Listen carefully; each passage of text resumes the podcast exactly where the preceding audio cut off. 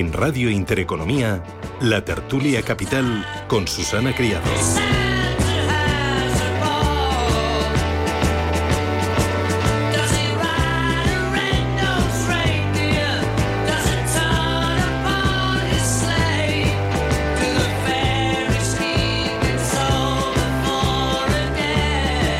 Y que es Navidad, que nada, que dentro de unos poquitos días estamos eh, con la familia, con mascarilla, con mucha prudencia, tomándonos pues eh, el corderito, eh, el marisco, el pescadito, brindando con vino y deseando que termine este año dos mil veintiuno.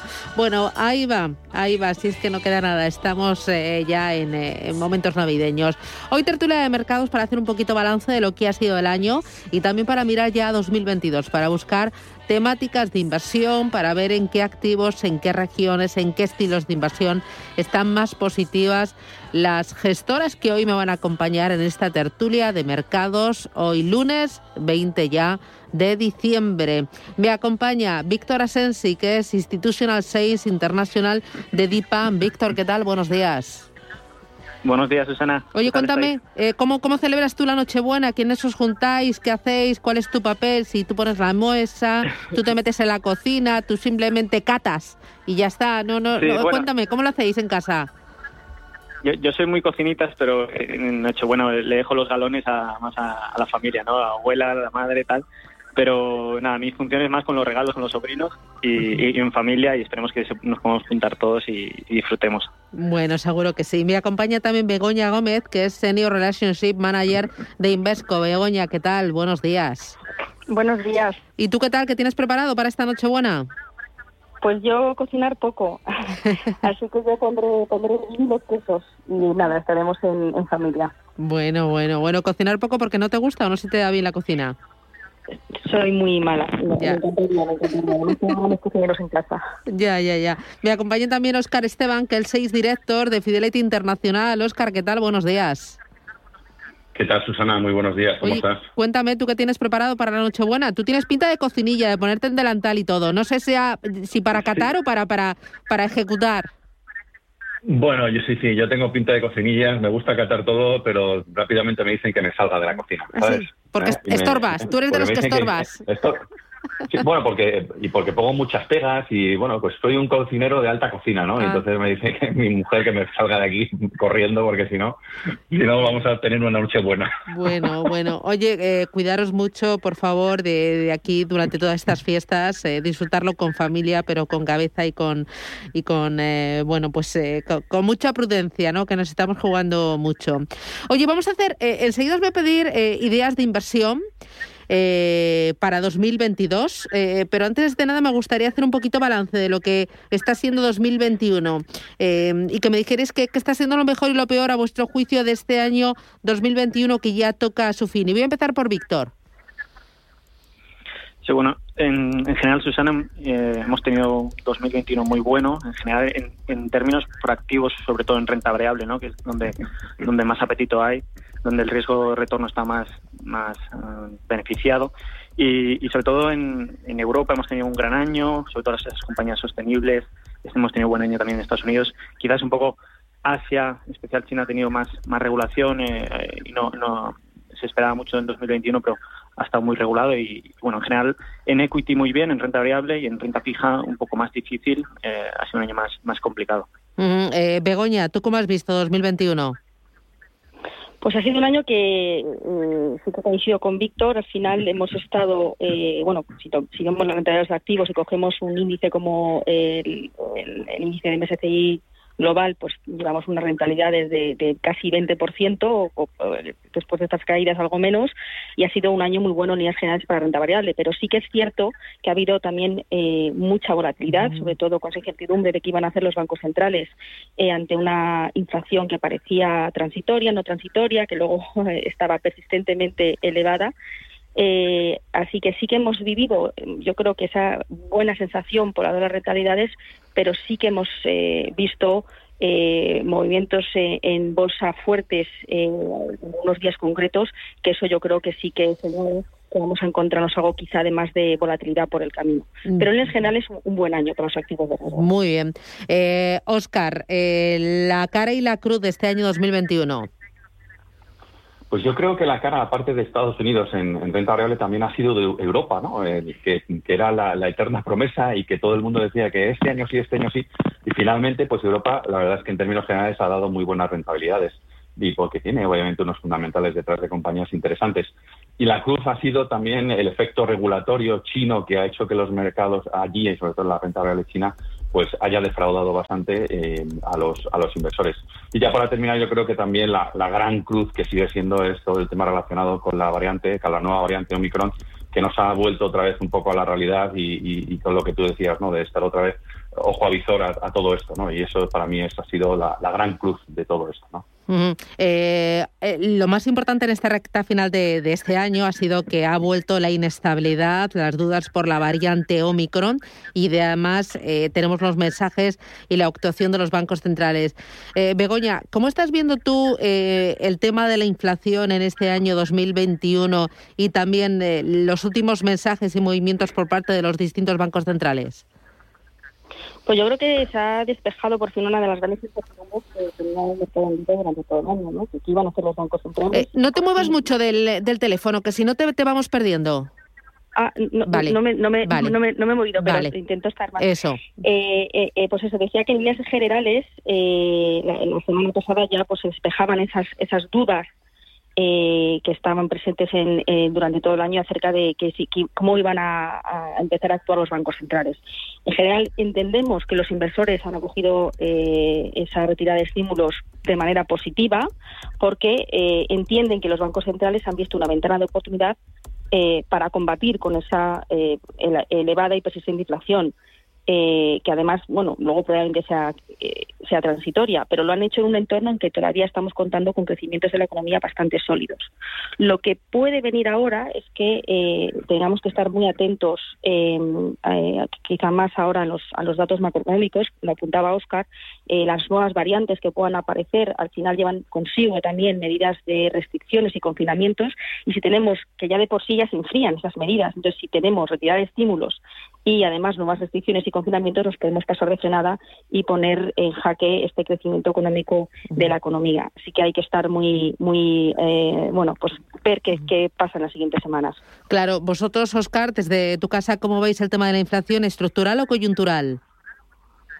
Bueno, nosotros ya desde principios de, de este año decíamos que íbamos a tener una, una inflación para quedarse, pero es verdad que es una inflación eh, más o menos controlada. Nosotros sí que vemos que este pico de inflación que estamos viendo y atravesando, sobre todo en los países desarrollados, eh, va a ser transitorio, va a volver a relajarse, pero será una inflación mayor que la que teníamos antes del covid diecinueve, porque la realidad es que en el COVID, antes del covid diecinueve no teníamos inflación, y eso tampoco puede ser, ¿no? Y eso es un poco la, la variable que nosotros estábamos teniendo. Sí que es verdad, y coincido mucho con Begoña, que ha dado yo creo en el clavo, que la actuación de los bancos centrales de aquí en adelante va a ser muy importante para evitar el pasarse de esa frenada, ¿no? Nosotros en Estados Unidos creemos que es lógico que empiecen a retirar los estímulos, que puedan empezar a subir tipos de interés, ya veremos si más o menos de lo que han dicho, pero en Europa todavía queda recorrido y efectivamente yo creo que la señora Lagarde pues no puede hacer lo mismo que Estados Unidos está haciendo.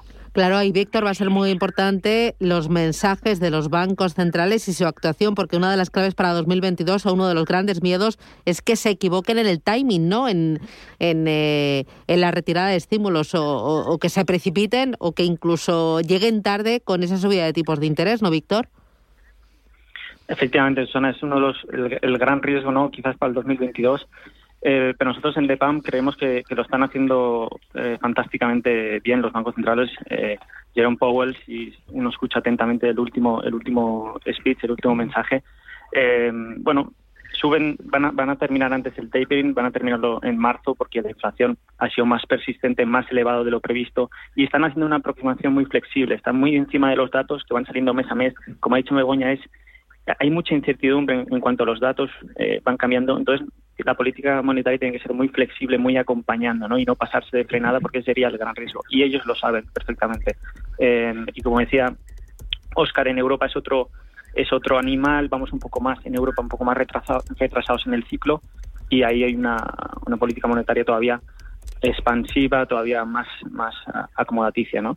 Entonces esto esto es súper importante, pero creemos que desde DIPAM que lo están haciendo bien y, y están, la aproximación es, es la correcta, ¿no? Y, y luego hay que hay que ir a compañías, compañía a compañía, que luego si quieres hablamos de esto, vale. eh, siendo selectivos. Uh-huh. Uh-huh. Eh, me voy a ir a, a la primera parada publicitaria y después os pido ideas de inversión, en qué regiones, en qué activos estáis más positivos de cara al próximo año. Publicidad y, y, y me habláis de, de ideas de inversión.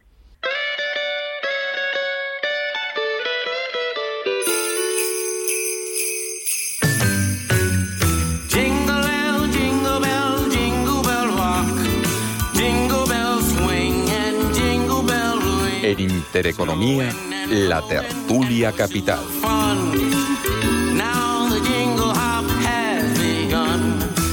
Hoy tertulia capital con Víctor Asensi de DIPAM, Begoña Gómez de Invesco y Óscar Esteban de Fidelity Internacional. Óscar, voy contigo. Eh, ¿Estáis más positivos en renta variable americana, renta variable europeo, eh, más en grandes compañías, en cíclicos, en crecimiento?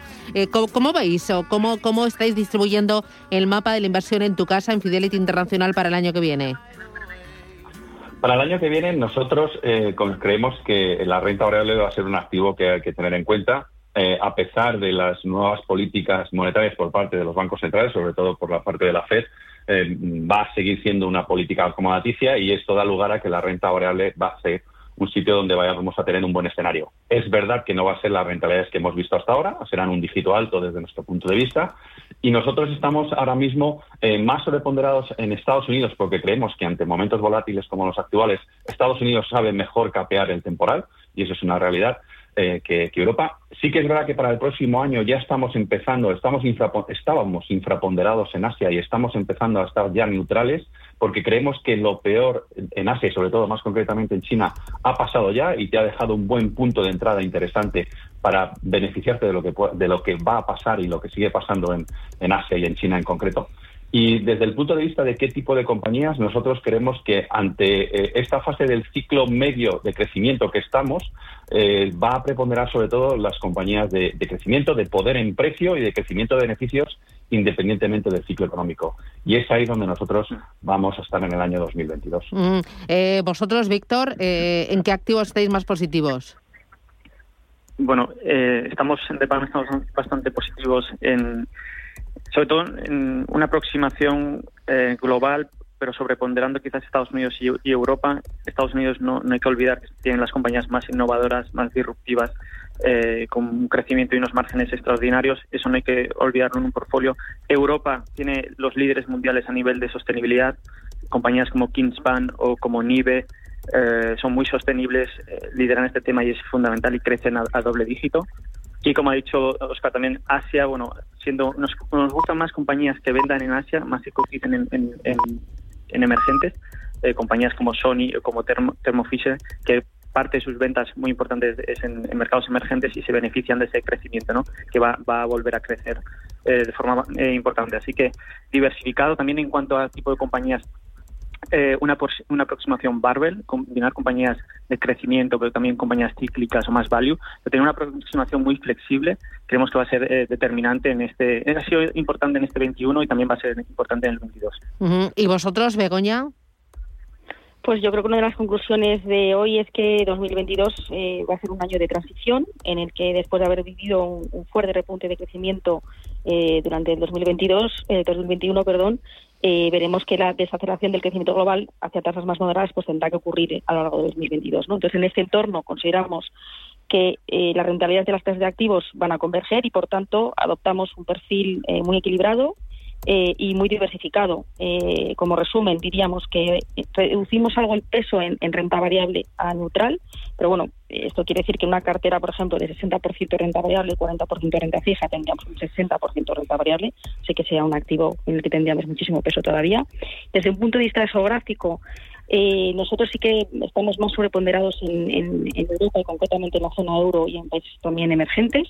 estaríamos eh, reduciendo la exposición de Estados Unidos a Japón. Y en sectores, eh, sí que estoy de acuerdo con Víctor, eh, también tendríamos una, una cartera muy equilibrada entre, entre sectores más cíclicos, pero también se, sectores que estén dentro de crecimiento. Y nos gusta mucho, eh, en, en el lado cíclico, pues el sector eh, eh, financiero, especialmente bancos, y también nos gusta mucho el sector inmobiliario, que además, como saben nuestros oyentes, es una muy buena cobertura para la inflación porque pueden... Eh, traspasar eh, o trasladar la, la subida de precios a los alquileres. Uh-huh. Muy bien. Eh, y temática de inversión para el año dos mil veintidós, Víctor, ¿qué me propones?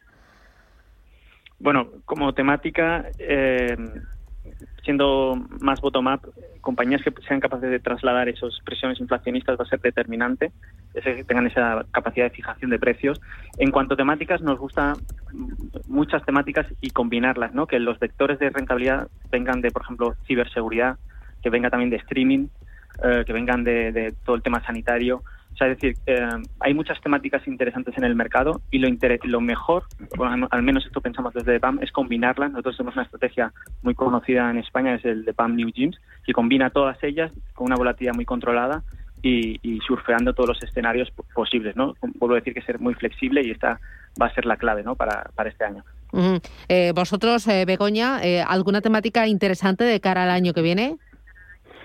Bueno, nosotros creemos que la, una temática ligada con el consumo nos gusta porque, bueno, la, la tasa de ahorro de los hogares después de esta pandemia, y que tampoco nos han dejado consumir mucho cuando cuando hemos visto la reapertura, eh, pues la tasa de, la tasa de, los ahorro, de ahorro de los hogares eh, está en máximos históricos, así que el consumo va a, va a, va a hacer un gran relevo a la economía y, y creemos que, que bueno que va a estar intacto. Y, y los consumidores están en buena forma eh, para, para poder seguir consumiendo.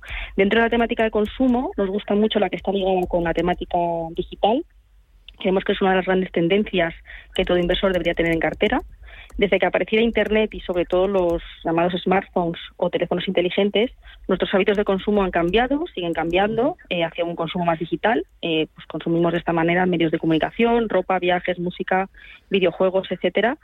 Eh, así que la transformación, la transformación digital eh, consideramos que está y va a estar presente en todos los sectores de la economía y seguirá marcando la agenda de todos los gobiernos y empresas. Cualquier negocio que sea digitalizable lo será, y si no tendrá que pensar eh, cómo hacerlo. El COVID simplemente lo ha acelerado. Aquí nosotros tenemos un fondo eh, global que es el Invesco Global Consumer Trends, que un eh, sesenta por ciento está expuesto a esta temática de consumo digital y un treinta por ciento estaría expuesto ahora mismo a sectores eh, que tienen que ver más con la reapertura de la economía, como viajes, turismo, hoteles, etcétera, que creemos que se han quedado rezagados durante este año. Mm, muy bien. Eh, Óscar, ¿me das tú una temática para el año que viene?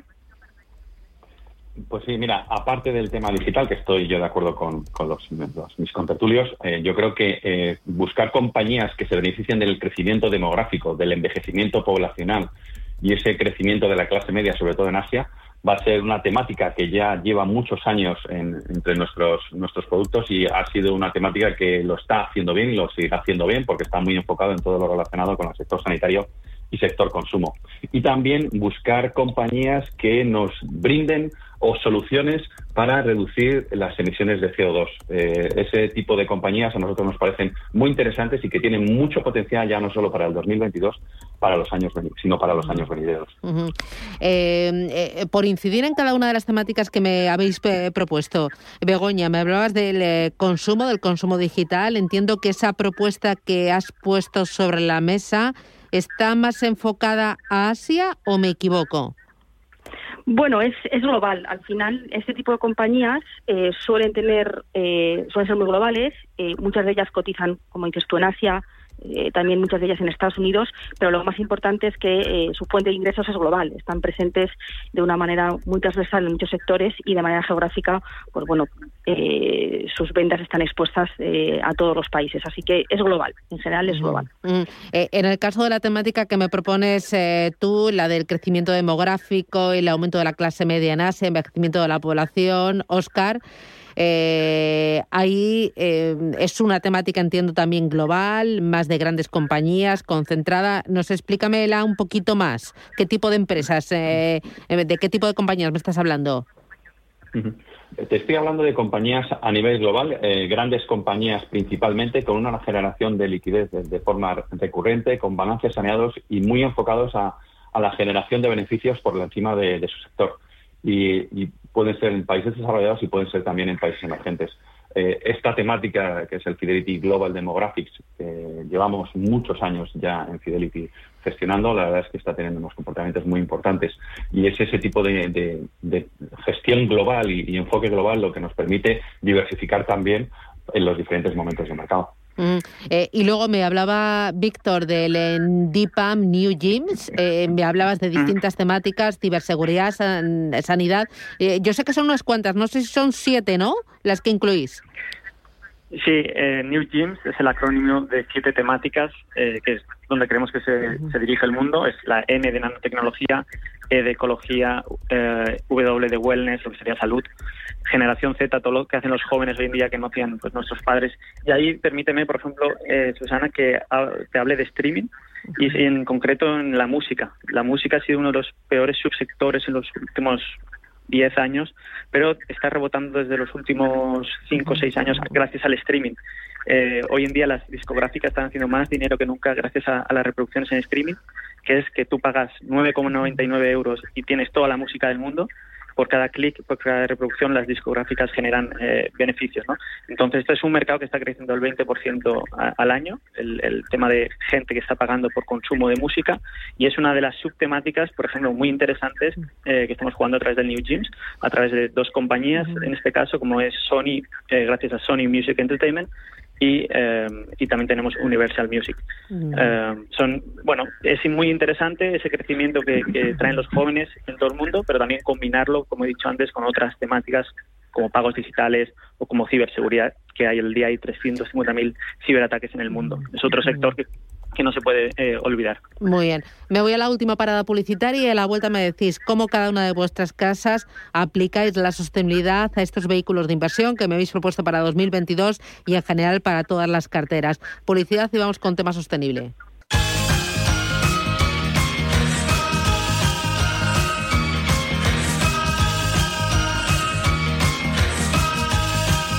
En Radio Intereconomía, la tertulia capital con Susana Criado.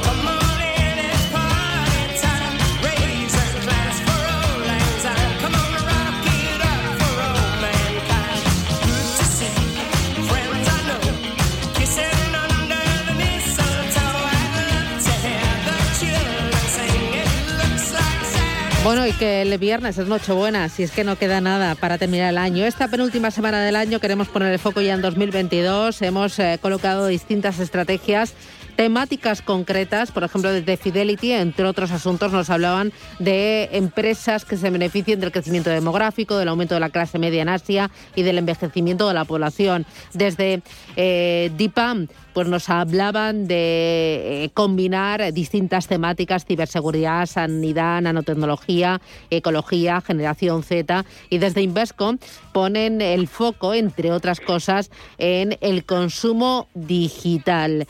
Eh, me gustaría que cada uno de vosotros me dijerais cómo aplicáis la sostenibilidad a este vehículo que me habéis propuesto y también en general a todas las estrategias de inversión eh, que tenéis eh, sobre la mesa. Óscar, arranco contigo.